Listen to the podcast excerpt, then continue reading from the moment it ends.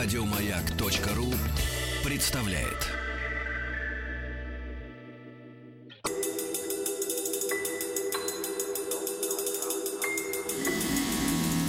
Объект 22.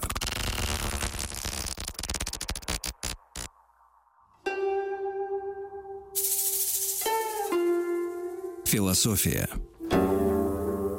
Это «Объект-22», я Евгений Стаховский, очередная серия из цикла, посвященного истории философии. Сегодня к 20 веку, и не, какая-то отдельная личность, да, как это бывает чаще всего здесь у нас в этом проекте, а целое направление, или, если хотите, целая школа, которую, собственно, так и принято называть. Речь пойдет о франкфуртской школе, так называемой. И здесь уже Игорь Михайлов, кандидат философских наук, старший научный сотрудник Института философии ИРАН. Игорь Анатольевич, здравствуйте. Добрый вечер. Да, спасибо, что нашли на меня время сегодня. Ух уж это франкфуртская школа, должен я вам сразу, конечно, заметить. Эм, понятно, что имена блестящие. Можно взять любой, э, я не знаю, кто угодно может составлять любой список, например, самых блестящих э, философов 20 века, и понятно, что имя Теодора Адорна, Герберта Маркузе, Макса Хоркхаймера, да, обязательно в этот список э, встанут. Да, конечно. Да. конечно. Э, и, и каждый из них настолько блестящий, что, в общем, заслуживает отдельного разговора, поэтому я предлагаю, и, может быть, когда-нибудь э, я посвящу каждому из них вот эту отдельную беседу. Но сегодня давайте как-то попробуем, да, в общем о том, что такое франкфуртская школа, вот это явление в философии и в социологии да, 20 века, что они там такого наворотили, что и по сию пору э, вот этот как бы сказать, отцвет влияния да, тех э, великих философов, э, в общем, до нас этот цвет долетает, и сегодня я так понимаю, идеи, мысли и взгляды представителей франкфуртской школы, в общем, достаточно сильны и по, и по, по сей день. Безусловно. Я бы сказал, что франкфуртская школа относится к самой э, влиятельной э, группе, наверное, мыслителей э, сегодня и по сей день Германии. Ну, часто так бывает, что когда живы еще представители какого-то направления, то, конечно, их влияние достаточно сильно. А кроме Хабермаса, который составляет, так условно говоря, второе поколение франкфуртской школы. Хабермаса сейчас считают чуть ли не главным философом мира вообще, не только Германии. Вы да. зна... Ну, вы некоторые его называют. Вы, да. вы знаете, да, но, э, но Хабермас в нашей стране не особенно хорошо известен. Я бы даже сказал, что, возможно, он э, для, для нас преждевременен. Mm. Но это проблема Поскольку... страны, а не Хабермаса, мне кажется. Да, конечно, конечно. Хабермас очень, э, очень многое в работах Хабермаса последнего периода посвящено улучшению системы парламентской демократии, улучшению той системы, в которой он, конечно же, живет и э, которая ему близка. Но все те вопросы, которые он обсуждает вот, э, в отношении парламентаризма, я не вижу, как бы они нашли бы отклик, скажем, в любой из фракций uh-huh. сегодняшней Государственной Думы и как бы вообще могла бы поддерживаться э, сама эта дискуссия? Ну, он блестящий философ, да, у него свои идеи и эм, то есть то, чем он сейчас занимается, вот обозначить, чтобы этот момент четко, да, это, в общем, по большей части политическая философия. Да. Сегодня да, его занимает именно политическая безусловно. философия. У него несколько тем. У него есть критика метафизики. Он э, создатель одного из, так, из таких клише, который сейчас стал распространенным, о так называемом постматериалистическом мышлении – если вы посмотрите публикации по философии, то все ссылаются на это как на данность. Но действительно, он провозгласил эту идею в 60-70-е годы, и определенная, конечно, доля есть э, в разумности и справедливости в его тезисах, но в действительности мы сейчас видим, что и аналитическая философия поворачивается опять к метафизике, и метафизика, которая перестала быть вот такой вот сухой системой или набором сухих систем, она, она время от времени возвращается для каких-то идеологических целей, для каких-то систематизирующих целей. Вот, и если мы начали говорить о Хабермасе, это второе поколение. Да, мы как-то с конца да, пошли. Да, да, да, не, не, даже не с конца. Угу. А, ну, самые два, изве, два известных имени, это, конечно, а, Макс Хорхаймер и Теодор Адорно они сформировали то, что мы называем вот классической э, вот, социально-критической теорией франкфуртской школы. И на первые, в первые годы, в 30-е в особенности, это, конечно, был марксизм. Опора на марксизм. Да, это, было, это, был, это был марксизм, который, а, конечно же, был нетрадиционно истолкован. И вот наряду а, вот с этими э, центральными фигурами, там, конечно, было еще достаточно много других мыслителей, которые, может быть, не менее популярны, а вообще в, э, даже получили большую известность, например, Герберт Маркузе. Mm, ой, он, мне кажется, вообще очень да, интересный да, но человек. он, он нашел свою нишу затем в психоанализе, и в э, таких, скажем, вот тут близких психоанализу истолкованиях э, человеческой э, э, психики, к э, психоаналитическому подходу к, к современной культ, э, культуре. Это его известное произведение «Одномерный человек». Угу. И у него же есть работы, которые касаются и, и, и очередных попыток постичь теории подсознательного, и знаменитая работа, которая называется, сейчас напомните мне, «Эрос» и Эрос и что-то там еще. Эрос и цивилизация. И цивилизация, конечно. Да. Все время забываю это слово, цивилизация. А как это симптоматично, что мы забываем это слово в наши дни. Вот, но, в, но в той мере, в какой он нашел какую-то свою, свою более а, такую отчетливую нишу, которая отличалась от того, а, чем занимались Хоркаймер и Адорно, конечно, он, он, он немножко отошел потом, он был, стал более самостоятельным мыслителем. Известно, что э, он, в частности, работал э, с советником по там, вопросам Советского Союза, по там, вот, вот, борьбе с тоталитарной идеологией. То есть все представители франковской школы в той или иной мере э, касались этого, этого вопроса, этих проблем. Да, вот здесь, мне кажется, важным напомнить, да, или пояснить, если хотите, грядку, в какое время вообще складывается все это дело еще раз о том, что франкфуртская школа, речь идет о Германии, это Франкфурт на Майне, да, да институт да, во Франкфурте да. на Майне. Вы м, справедливо напомнили нам о том, что зарождение, ну такое серьезное зарождение, да, это э, наверное, конец 20-х, да, вторая половина 20-х, 30-е годы, то есть надо понимать, вообще вспомнить о том, что происходит в мире. Это, безусловно, в Германии, как минимум, да, нашествие нацизма, итальянский фашизм, ну, в общем, предвестие уже Второй мировой войны в Советском Союзе, э, где идеи марксизма вроде как который тоже вроде как опирается да. на марксизм, но который совершенно извращенный марксизм и по большому счету к Марксу не имеет никакого отношения. Происходит тоже черти что. Да, все, все верно, но только вот то, что вы сейчас описываете, это немножко более позднее uh-huh, развитие. Uh-huh. Начиналось все с того, что тогда во Франкфурте существовал при Франкфуртском университете так называемый Институт социальных исследований. Им руководил достаточно, в общем, такой традиционный э, профессор Карл Грюнберг. И э, вот в 23 году руководить этим институтом пригласили Макса Хурхаймера. То есть он ста- стал вот той организующей силой для того, что стало потом называться Франкфуртской школой. И э, первое, что его беспокоило, ну, как и, как и Вальтер Бенемина, который был очень близок к этому кругу, как и Теодор Адорно, это каким образом можно было бы поквитаться с этой традиционной э, сухой э, академической философией. Ведь что тогда было? Тогда главные представители академической университетской философии были не кантианцы. Тогда, конечно, уже была популярна фенология Гуселя, тогда уже, блест, э, уже э, разносилась слава Хайдегера. Ну и, наверное, так, все равно влияние и, и, и, и самого Канта, и Гегеля было еще весьма существенным. Да, да, это традиционная тема. Угу. И вот против всего этого люди, которые, в общем, не были изначально встроены в академическую среду, постарались э, восстать в хорошем смысле и постарались э, уйти от э, такого чистого теоретизирования, постарались сделать так, чтобы вот теория имела бы какие-то непосредственные практические э, следствия. Конечно, марксизм здесь ока- оказался одной из такой, э, одной из парадигм. Они были не единственными, там э, Блох, э, Лукач, это все тоже те люди, которые давали им силы, давали, э, подпитывали их идеями. Но э, поначалу они были э, более-менее традиционные в своих вот ожиданиях, в своих предпочтениях. Маркуза, например, в 30-е годы публикует статьи о диалектике. Для него вот то, то самое, что обсуждают советские философы в России, то, в общем-то, обсуждали и, и, и франкфуртцы.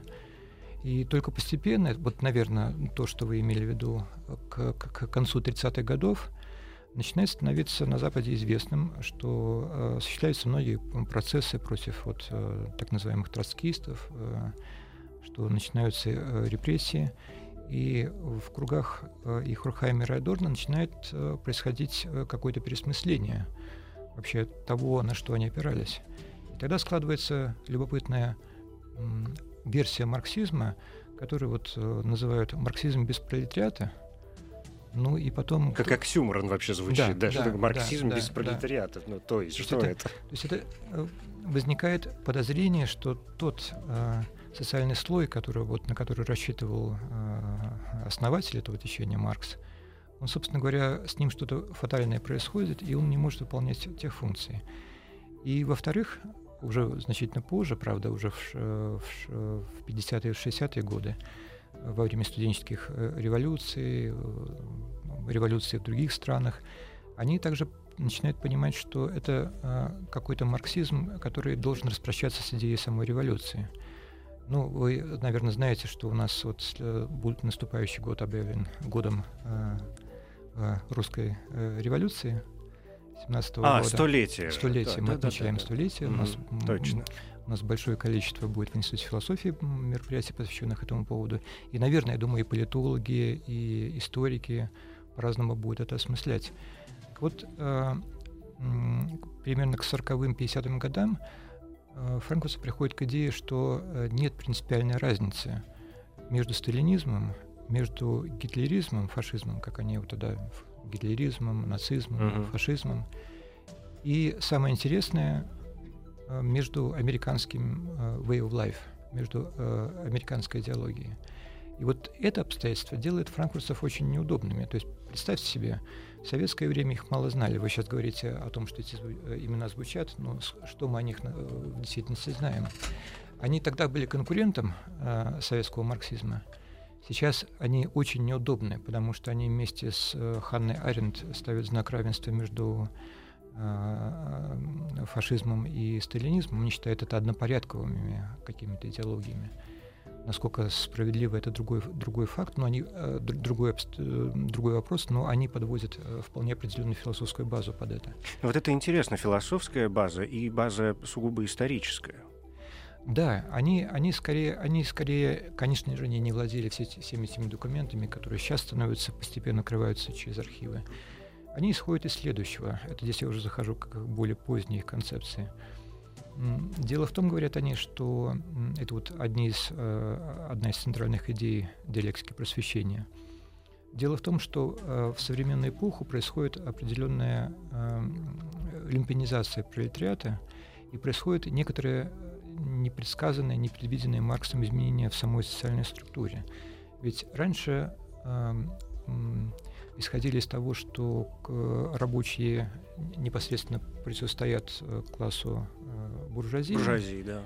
что есть жесткий антагонизм между э, вот, э, производственными отношениями и средствами производства по вопросу распределения, там, по доста- достаточно многим вопросам. Это вообще такие полярные понятия. Да, и вот одна из идей э, диалектики просвещения, кстати, к слову, это такой вот э, такой очень мозаичный материал, где одна часть такая историосовская, она показывает, что э, кризис, э, с которым мы столкнулись в лице гитлеризма, он готовился и, и, э, достаточно далеко, и он якобы идет даже со времен Канта. А то из древних греков.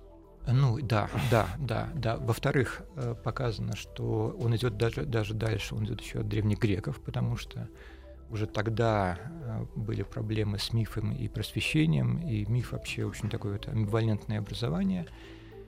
Э, Наконец, там был фрагмент по антисемитизму, тоже очень важный, очень объемный. Вот, но наиболее растиражированный, наиболее влиятельным, наиболее влиятельным оказался фрагмент, который касается индустрии культуры. И вот там было сказано, что э, в настоящее время вот традиционные классовые э, против, противопоставления, они стираются, и как, как и стираются многие, многое, на что марксизм привык опираться. Ключевой, один из ключевых тезисов – стирается противопоставление между рабочим временем и временем развлечения. Казалось бы, вроде бы невинный тезис, но из этого следует, что из этого следуют очень многие факты и многие следствия, которые мы сейчас, э, которым мы сейчас являемся свидетелями. Это в 70-е годы, потом в 80-е годы мы стали э, э, свидетелями того, как стараются гуманизировать процесс производства, устраивать его так, чтобы он приносил развлечения, чтобы, он, чтобы рабочий стремился больше проводить э, времени на, на, на рабочем месте. Работа стала... Труд, труд во многом стал восприниматься как некая игра. Да, да. А, начали добавлять, особенно в креативных компаниях, элемент творчества. То есть там можно лежать на кушаках, там можно, в общем, вести свободный образ жизни, ну, скорее, скорее в IT-компаниях. Однако это не главное. Главное, что главный тезис э, вот этой вот индустрии культуры заключается в том, что все так называемое приватное время, оно э, абсорбируется, но втягивается в единый процесс производства. В конечном счете нет чего-то, что было бы иммунным или бы нейтральным по отношению к ней. Ну, э, причем здесь франкфуртцы не одинокие. Даже у Карла Густава Юнга можно найти какие-то наблюдения, что, собственно говоря, боевик, как феномен литературы конца 19-го, начала 20 века, это подготовка полицейского государства. То есть, собственно говоря, э, э, с помощью литературы тоже э, создают мир, в котором существуя, человек начинает привыкать, что, в принципе, он может быть субъектом преследования, что преследование — это есть нормальные и естественные вот, жизненные ситуации. Вот здесь два момента, да, мы, вы, мы, вы, точнее, так сказали, и я тоже не сакцентировал на этом а, внимание по поводу вот возвращения к Юнгу, к древним грекам и вообще вот эту политическую составляющую, да, мне, мне кажется, что она осталась, может быть, э, немного не, недопонятой. Мы так как-то ее бросили и, и пошли куда-то дальше в сторону. То есть эм, Почему речь зашла о, о возвращении к Канту, я не знаю, там, к Средневековью, к э, древнегреческим каким-то построениям, и как все это завязано на трудовые отношения и на культуру? Если я правильно понимаю, то речь ведь идет по большому счету о как бы, как, мы не должны взять милости, ждать милости от природы. Наша задача да, взять да, их у нее, да, говоря да, языком да. поговорок. То есть история человечества есть не что иное, как попытка а, изначально завоевать и поработить природу окружающую, а тут можно уже Верно. говорить даже не о греках древних, а вообще о, о до, до гуманистических э, каких-то, до цивилизационных моментов, да, потому что даже первобытный человек что, он должен пойти и завалить вот эту бегущую мимо кошку, да. чтобы притащить ее домой, то есть он должен ее победить в конце концов, а потом победить вот тех соседних грязных э, чуваков, которые пришли сюда, а может быть и не пришли, но у них там земля побогаче и кошки пожирнее. Да освоение бегают. Да, освоение мира есть, мыслится как освоение природы. Как освоение как природы, которое превращается в порабощение соседей, потом, да, и других э, племен, которые, безусловно, в самом начале не мыслились как, как равные нам, для первобытного человека, я полагаю, вот тот другой парень, он не был равным ему. Это просто какая-то непонятная субстанция, которую запросто можно э, тоже треснуть и тоже, в общем, сожрать на ужин. Почему бы и нет? Эм, и все это в итоге при, привело к тому, что история человечества есть не что иное, как процесс прихода к абсолютному господству. И получается, что вот тот самый фашизм, нацизм, я не знаю, сталинизм, вообще, то есть, грубо говоря, вообще авторитаризм, тоталитаризм, да, и все остальное есть вполне закономерный итог подобной, э, подобного исторического да, процесса. Это, это, это и есть, это в их, в их теории это есть средств, э, следствие возрастающей рационализации. Как только э, происходит процесс секуляризации, и э, развивается техника и э, рациональность в той мере, в какой она отрицает многие этические принципы, э, многие социальные принципы, она через некоторое время становится достаточно автономной. И вот немножко отдаляясь в сторону от э, диалектики посвящения, упомяну, что у Хуркамера была идея так называемого инструментального разума. Это сочинение... Инструментального разума? Да, это сочинение, с которым он выступил вскоре после диалектики просвещения. Ну, диалектика просвещения было коллективным произведением, и дальше каждый из них а, опубликовал свою версию, скажем так. У Адорна это была минимум морали, где он в основном а, выступил против больших тем, а, против, так сказать, коллективности, за индивида. А Хорхаймер старался показать, что а, мы сейчас отвлекаемся от целей и обращаемся больше к э, средствам, к технологии. Это один из следствий э, индустрии культуры. В той мере, как э, там есть еще несколько наблюдений, которые я не успел mm-hmm. упомянуть, Помимо того, что э, сливаются вот развлечения и работа, и э, человек лишается за счет этого своей приватности, э, сама культура начинает функционировать как замкнутая на, на себя система, причем неотрывная от производства. И она, э, как такая самозамкнутая, она подчерк... уделяет подчеркнутое внимание технике, как, это, как нечто сделано. Если вы посмотрите сегодня вот на, на, на, на то, как анализируются какие-то клипы, фотографии, фильмы, вот технология изготовления, она э, едва ли не один из главных вот, э, вопросов для обсуждения. Как и... много здесь компьютера, всегда, всегда интересно, да. Да, да. И кроме того, раз вы заговорили о компьютерах, э, человек начинает мыслить себя по примеру машины. То есть вот то самое, что мы сейчас задаем э, вопросы о, о том, мыслит ли компьютер, то, что мы применяем метафоры компьютерного Э, рода к себе самим, что вот я вот мне сложно загрузиться, uh-huh. или вот там у меня оперативная память закончилась. Это все, в общем, конечно, юмор, но, но это, это юмор, за которым стоит какая-то другая, другая реальность, более суровая. Ну вот, и э, как только э, разрушается вот эта вот ткань социального, достаточно привычная, происходит ведь еще много других событий. Эм, происходит разрушение мобилизации общества, это тоже термин э, и идея, который, которая не только им принадлежит, но они пытаются строить эту единую систему. Разрушаются э, э, те социальные страты, которые раньше были традиционными. Семья, к примеру. Но мы знаем, что, что в советском государстве тоже государство стремилось э, усилить свой контроль на, над, над воспитанием молодежи, и, в общем, были проекты, когда когда дети, в общем-то, не так, не так-то много времени проводили с родителями. И вот э, благодаря всем этим изменениям происходит э, то, что они назвали изменением индивидуума. Э, теряются старые социальные роли, и человек перестает быть человек перестает быть тем классическим индивидом либерализма, о котором мы и по сей день э, привыкли говорить. Э, Канетти примерно в то же время, когда свои работы пишет Хурками Радорна, говорит о массовом обществе. Он создает работу «Масса и власть». Я сейчас не вспомню точно годы его появления, по-моему, это 60-е годы или 50 или конец 50-х. Ну, середина века, да. Да, mm-hmm. вот, но э, подчеркивается, что э, власть публичности становится все более объемлющей.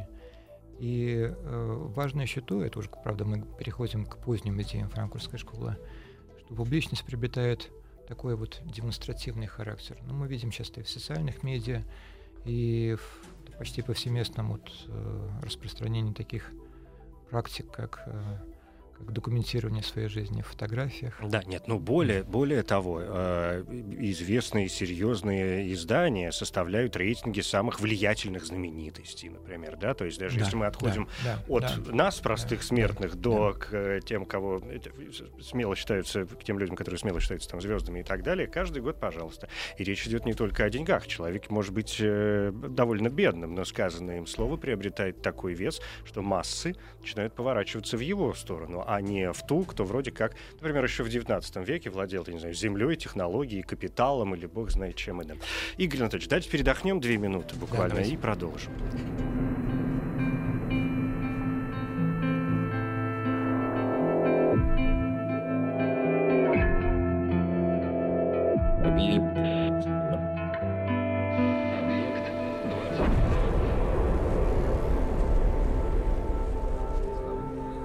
Объект 22.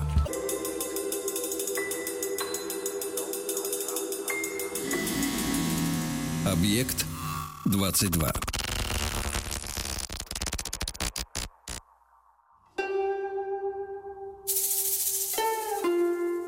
Философия. Я Евгений Стаховский, здесь Игорь Михайлов, кандидат философских наук. Франкфуртская школа. Явление ну, середины, скажем так, начинающие где-то с середины, с, с первой трети 20 века на сегодня занимает э, явление философское, социологическое, политологическое. Мы э, заговорили о, о, как раз о самом интересном, ну, об одном из самых интересных, по крайней мере, во взглядах франкфуртской школы, вот о, о публичности, о влиянии публичности, да, о том, что с, с, стираются понятия. То есть мало того, что, как вы уже заметили, э, ушло разделение, да, один из предметов исследований был вот это вот стирание границ между, скажем, такими четкими классами, как э, там пролетариат или рабочий класс, да, и там буржуазия или, или интеллигенция даже, которая тоже стоит э, своего рода особняком всегда, что в какой-то момент произошло стирание этих всех моментов. Э, рабочий класс, в общем, вполне себе может быть буржуазией в том или ином проявлении, буржуазия в, в тот или иной момент может проявлять себя как рабочий класс, в общем, пойди разбери. Но появляется какой-то новый новый тип личности, личность публичная.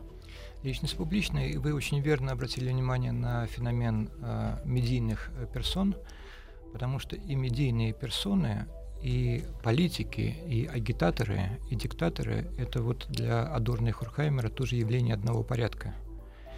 Э, один из тезисов э, индустрии культуры также в том заключается, что нет принципиальной разницы между идеологией и рекламой.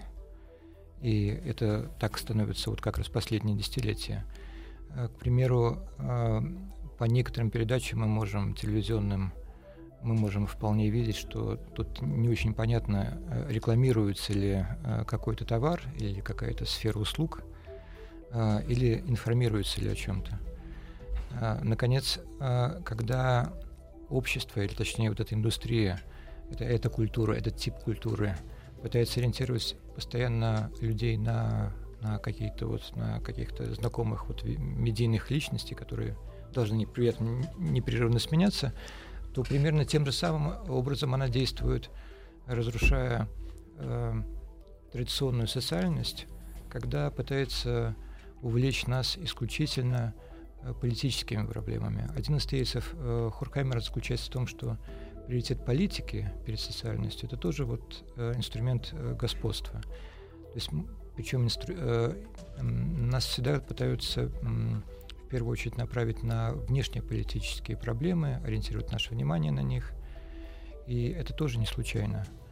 В конечном счете и как ориентация на внешнее, как, во-вторых, ориентация на великих личностей, на каких-то персон, за которыми якобы от которых якобы зависит что-то, это тоже э, структура сознания, готовит структуру сознания, которая подготавливает вот, э, э, человека послушного. Адорно, и конформного. И конформного. Адорно потом, будучи в Америке, предпринял, собственно, социологическое исследование, которому было очень много всяких возражений. Но... Авторитарную личность вы имеете да, в виду? Да, О, блестяще, он, он, пред, да, он угу. предпринял серию исследований, э, составления хитрых опросников, которыми он готов был э, выявить э, личность, которая не признает, допустим, открыто своей вот, э, своего шовинизма, своего национализма или своих тоталитарных наклонностей, но готова стать, подчиниться и стать послушной в любой момент, когда, когда скажут. И это на самом деле очень острая и не очень понятная, понятная стратегия, потому что сама по себе идея такого теста, конечно, очень интересно, но вот, э, возможно, вы слышали, сейчас появляются идеи проверять э, э молодежь на, на предмет экстремизма, и тоже э, э, с помощью... А с, с помощью э, идеи Адорна?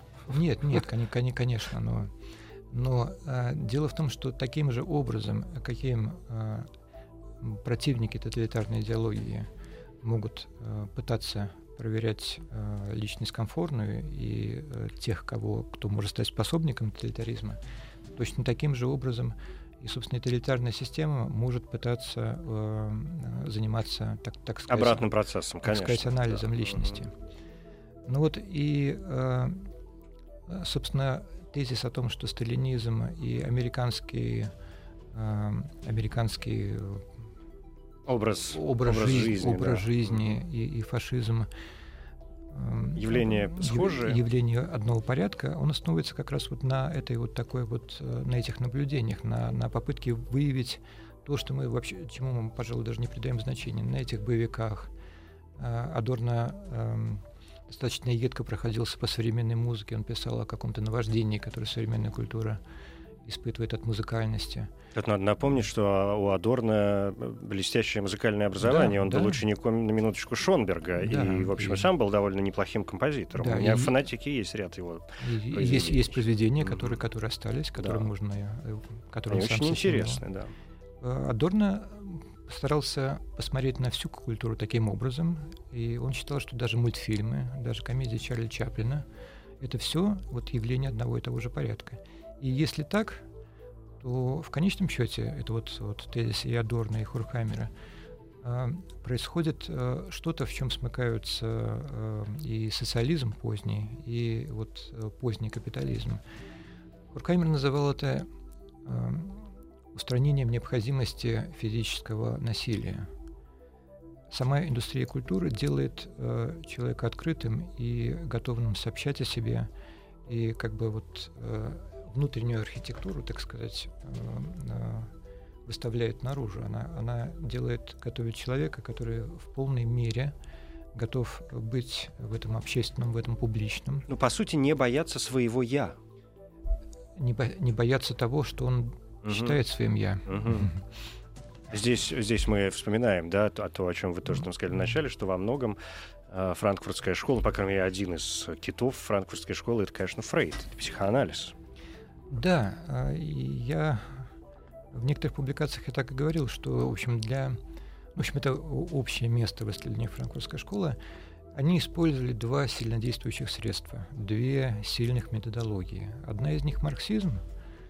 И марксизм, по их мнению, объяснял все то, что происходит с человеком социальной, во внешней среде, вот вовне. А психоанализ, так им казалось, давал отмычку ко всему, что происходит в мире внутреннем. И, конечно, я скептически отношусь вот э, к повсеместному использованию психоанализа, но есть очень, очень важные заявления, опять же, вот этой классической франкфуртской школы относительно счастья, которое человек должен испытать э, в родительской еще семье, и отсутствие которого побуждает вот затем к агрессии. А, эм, э, очень верное наблюдение по поводу авторитета, и каким образом его нехватка значит, э, в семье или в школе, или наоборот перекос э, в одной из этих систем может приводить э, потом к негативным последствиям. Ну, то есть все, все это тоже было стимулировано психоанализом, и как, как и марксизмом, но, в общем, оно было переработано методологически. Так вот,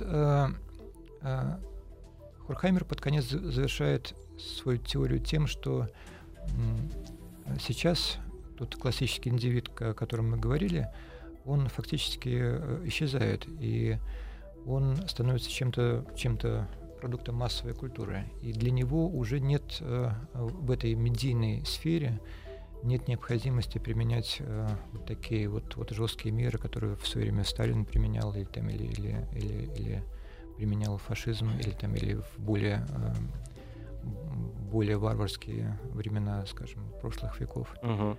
Но подождите, смотрите, что у нас получается. Становление личности, ну, то есть превра... не становление, превращение личности в публичную личность, а, возвращаясь к, авто... к авторитаризму, например, mm. да, вот к этой политической даже а, в той или иной степени структуре. Ведь а, я не помню сейчас, у кого, конечно, это было. Ну, суть не в этом. А, мы же говорим, ну, вы конкретными словами, а я так общими. А, что стремление к публичности а, возникает, как бы не парадоксально это для кого-нибудь не прозвучало, в том числе и потому, что человек в своей публичности обнаруживает собственную безопасность что, может быть, в авторитарном обществе быть публичным человеком — это одно из средств защиты. Это может означать, что, что тебя, безусловно. я не знаю, не, не расстреляют. Ну, понятно, что во времена Сталина могли, в общем, кого угодно расстрелять, да, и Тухачевского э, не пожалели, ну, как минимум, не говоря уж обо всех остальных, да. Верно. Но эти, тем эти, не менее. Эти идеи восходят вот к идее безличной власти, которая была впервые высказана у Хайдегера в «Бытии да, времени». вот, наверное, все-таки, да. То есть пока да, ты публичен, пока да. на тебя смотрят, тебя, ты не можешь, э, пока, ты, ты не можешь умереть, ты, с тобой ничего не могут сделать, тебя же не могут убить публично. Пока, да. пока ты делаешь как все, пока ты э, делаешь как люди делают, ты находишься в той самой среде, где ты не высовываешься. Есть очень хорошие у Андрея Платонова и в Чевенгуре, и в, и в Винильном море. Вот, вот наблюдение на эту тему. То есть они буквально, в буквальной степени иллюстрируют некоторые вещи из, из Элиса Канетти и из Хайдегера. Но вот то, что для Хайдегера было каким-то эпизодом, он просто походя отметил, что у человека есть такой модус бытия, как все, бытия усредненного, то э, Адорно и Хорхаймер пытаются превратить в какую-то, использовать в качестве инструмента для объяснения каких-то других процессов. Вот. И, здесь, э, конечно, так получается, что э, сейчас это первое поколение не очень удобное и для не только для вот, вот для скажем нашей действительности, поскольку оно равняет сталинизм с, с фашизмом, но и для американцев оно тоже не, неудобно. То есть там, конечно, поддерживаются, в общем, и развиваются тезисы индустрии, и развиваются некоторые идеи Адорна о, о, об эстетике, но, а, но Хабермас сумел переломить, сумел обратить на себя внимание достаточно, а, достаточно большое и, и, собственно говоря, вот то первое поколение считается уже забытым. Вообще это интересный момент, я вот опять подумал исторически, что э, ну, ну, действительно даже исторически три э, вот эти истории, они не такие уж разные. Что мы видим э, перед Второй мировой войной? Понятно, что Германия э, пытается оправиться после Первой мировой войны, после разгрома совершеннейшего, да, и опустошения молодого, в общем, государства. Советский Союз, понятно, выживает после, и после революции, и тоже после Первой мировой войны, то есть после поражения в Первой мировой войне, и после гражданской войны, тоже, в общем, э, скосивший э, немало. А Соединенные Штаты Америки пытаются оправиться после Великой депрессии, экономического краха, с которым вряд ли что может сравниться.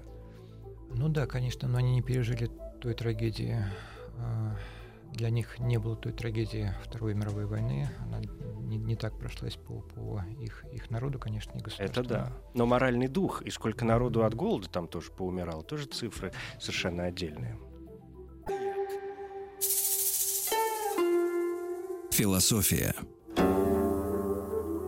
Игорь Анатольевич, ну, а, смотрите, основные, скажем, вопросы, э, занимавшие представителей франкфуртской школы, ну, в принципе, понятно, да, я хочу верить в то, что у нас получилось их э, обозначить, но мы начали нашу беседу с э, Хабермаса, а это ныне живущий еще, да, философ, э, которого многие есть таким мнением, считают самым блестящим, самым выдающимся э, философом из ныне живущих, во всяком случае – и в самом начале мы с вами сказали о том, что идеи франкфуртской школы совершенно никуда не делись. Они продолжают развиваться. И, то есть, а, а поскольку речь идет не только о а, теоретизировании, но и, в общем, о практических исследованиях, которые проводили и Хорхаймер, и Адорно, и все последующие, ну, может быть, не все, но некоторые последующие представители этого, этого ну, явление, да, а, этого, тече... движение, этого течения, движение. этого движения, да, то есть подобрать правильное слово, и ничего не подходит. А, во что все это выливается сегодня? Знаете, это вылилось в одну очень интересную и одну очень перспективную тему, проблему для обсуждения, которая на протяжении вот последних 20 лет а, охватила уже, по крайней мере, три языковых региона. Началось все с немецкого, продолжилось американским, и вот э, совсем недавно в начале нулевых годов а, на него отозвался Поль Рикер. Он умер, к сожалению, uh-huh, uh-huh. но тем не менее успел отозваться а, своей последней книгой. Это проблема признания. Начиналось, если очень коротко и совсем упрощая, с того, что каким-то образом следующему поколению, третьему уже после Хабермаса, то есть Акселю Хонуту, нынешнему директору Института социальных исследований, необходимо было продолжить и продолжить своей собственной теории, какой-то своей собственной концепции. И он нашел, надо признать, очень оригинальный, э, оригинальный вариант. Он сосредоточился на том, что мы э, в предыдущей социальной теории исходили постоянно из атомизированных индивидов, которые могут с собой друг с другом конфликтовать, вступать э, в состояние борьбы. И, как правило, это воспринимается в качестве э, негативного, в качестве чего-то такого помехи или какой-то вот какого-то э, чего-то мешающего. Он, он в своей книге э, о признании, эта книга 92 года была переиздана в 2004 он попытался показать, что, собственно говоря, в борьбе за признание, в этой вот э, сложной диалектике э, не, непризнание, пренебрежение, э, собственно, и формируется личность. То есть, здесь, конечно, он опирался на очень, раз, очень достаточно давние исследования экспериментальных психологов начала, начала века. Но показав это, он начал развивать эту идею в отношении к, в отношении к различных областей. И буквально тут же выяснилось, что она имеет самые разные импликации и в образовании, и, в, скажем, в гендерной сфере, и в социальной сфере – и в частности, вот э, Чарльз Тейлор, очень известный канадский философ, он подхватил ее, применив для, в общем, Канады, для которой проблема двуязычия, многоязычия является одной из принципиальных.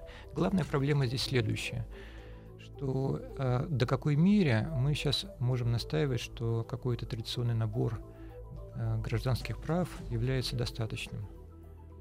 Ведь э, раньше никогда не говорилось о гендерной идентичности, никогда не говорилось о том, что э, религия, вероисповедание является неотъемлемой частью, которую другое общество должны уважать. Но в последние годы мы видим и то, и другое.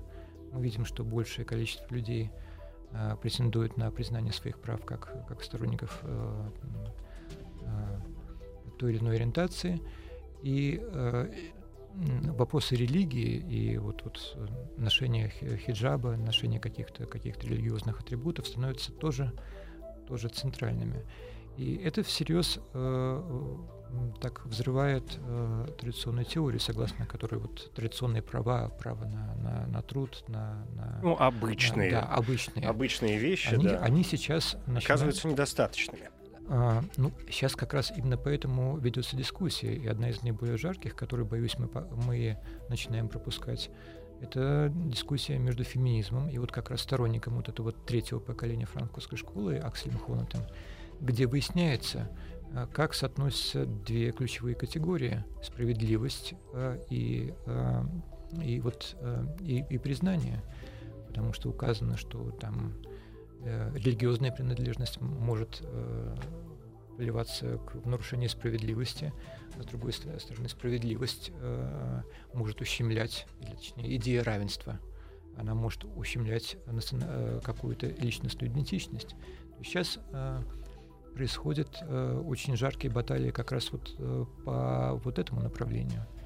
И, может быть, вот в качестве такого одного намека на, на то, где это еще может отозваться – причем в самом недалеком э, будущем, это вот вопрос образования. Ведь мы все знаем, что сейчас образование не только вот европейское, не только у нас, но и в Америке, оно в значительной мере строилось на э, классических европейских образцах. И вот э, в, в мультикультурном мире все чаще звучат вопросы, а почему, собственно, мы должны изучать историю литературы на Гомере, на Гомере, на, на скажем, вот на Овидии, Почему, почему непременно мы должны изучать Шекспира? У нас есть свои писатели, ну, скажем, латиноамериканские. Uh-huh. И э, намечается достаточно серьезный пересмотр э, каких-то э, традиционных образцов того, что вообще мы должны преподавать и э, на что должны были бы опираться. Преподавание чего угодно, литературы, философии. До нас пока эти волны не дошли, поскольку я говорю, что это вот та, та дискуссия, которую мы немножко Но все равно, да, это очень интересный, конечно, вопрос. И я представляю, насколько интересно наблюдать за этим процессом тем, кто уже за ним наблюдает, и насколько в нем интересно участвовать. Ну, э, хорошо, что вы нам о нем рассказали, и значит, у нас тоже будет возможность, тех, кто, может быть, об этих процессах не слышал или тебе вопросом не задавался, может быть, обратить на них внимание да. и посмотреть, что там вообще происходит в этой связи. Спасибо большое, Игорь Анатольевич Михайлов, кандидат философских наук, старший научный сотрудник Института философии Российской Академии Наук. Спасибо. Евгений, спасибо вам большое.